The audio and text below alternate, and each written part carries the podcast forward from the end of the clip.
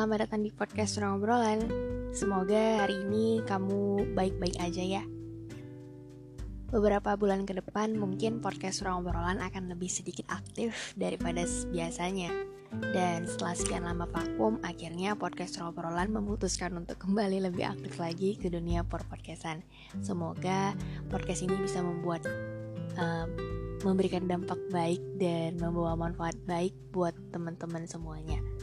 Podcast Rombololan uh, seperti biasanya dalam topiknya akan sedikit membahas topik random sekali ya terkadang tentang cerita pengalaman, terkadang tentang opini dan terkadang tentang tips dan trik berdasarkan pengalaman pribadi dan juga berdasarkan pengalaman-pengalaman orang-orang terdekat saya. Dan semoga tetap selalu membawa manfaat buat teman-teman semua yang mendengarkan.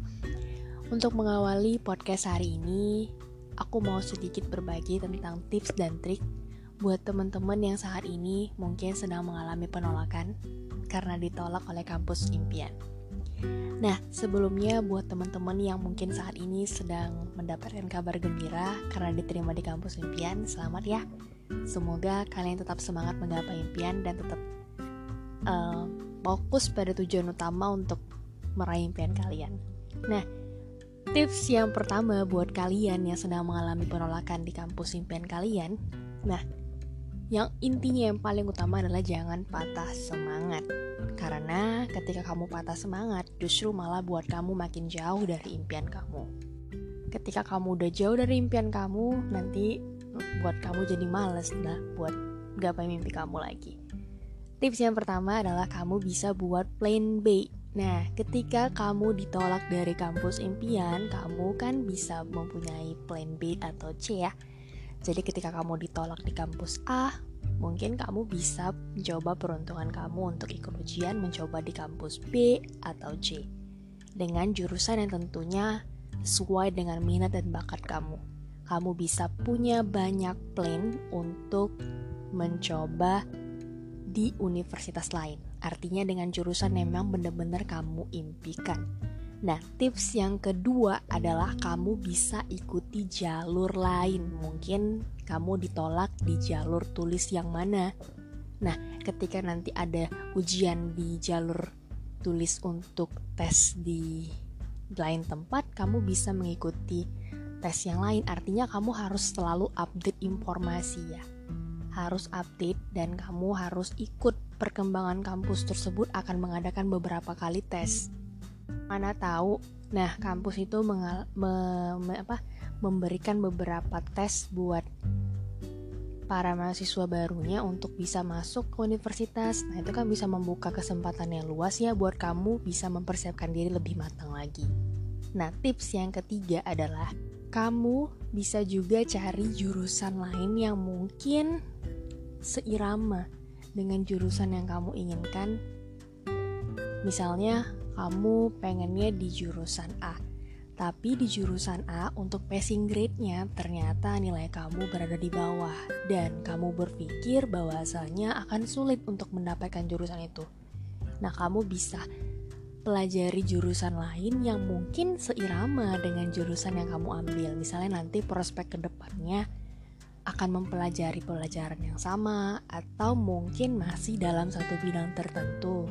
Namun ada sedikit perbedaan saja gitu. Jadi kenapa enggak kamu mencoba ke jurusan yang mungkin seirama gitu dengan jurusan yang kamu inginkan. Artinya kamu harus lebih berpikir fleksibel dan lebih berpikir uh, sesuai dengan kemampuan kamu. Jangan pernah insecure sama diri sendiri ya. Kamu yang tahu kamu kemampuan kamu di mana. Jadi, kalau untuk memilih jurusan, kamu harus lebih terbuka lagi dan jujur pada diri sendiri. Nah, kalau cara di atas itu dianggap kurang, mungkin cara terakhirnya, tipsnya adalah kamu bisa coba di tahun depan. Kalau memang passing grade kamu belum memadai untuk lulus di universitas, kamu bisa coba di kampus-kampus swasta karena kan kampus-kampus swasta swasta juga banyak sekali yang mempunyai akreditasi yang bagus dan juga dosen-dosen dan juga jurusan-jurusan yang mungkin udah dapat sertifikat atau uh, akreditasi yang sangat bagus. Jadi kenapa enggak? Kalau kamu memang tetap pengen kuliah di tahun yang sama. Tapi kalau kamu memang pengen banget di universitas yang kamu impikan tapi kamu belum dapet, mungkin kamu bisa coba di tahun depan.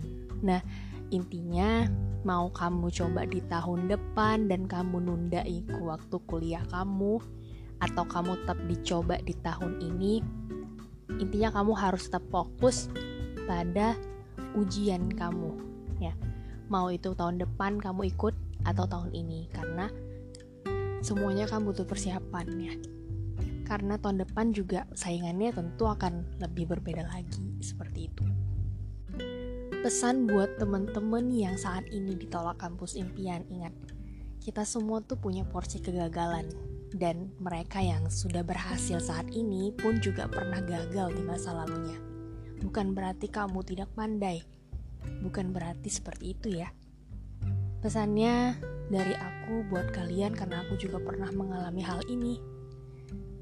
Apa pun kegagalannya, ingatlah satu hal, bahwa suatu saat kamu pasti akan bersyukur atas kegagalan yang kamu saat ini sedihkan ya. Karena pada akhirnya kamu pasti akan menemukan apa yang sebenarnya kamu butuhkan dalam hidup kamu. Bukan hanya sekedar kamu inginkan. Artinya di jurusan mana pun kamu, di kampus mana pun kamu, tapi kalau kamu sudah mencoba untuk belajar mencintainya dan kamu akhirnya sadar, oh ini ternyata passion aku, maka selamat itulah yang sebenarnya dikatakan kamu telah berhasil.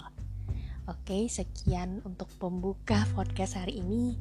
Semoga um, untuk mengawali podcast ini sudah cukup bermanfaat dan semoga membawa manfaat buat kita semua. Bye.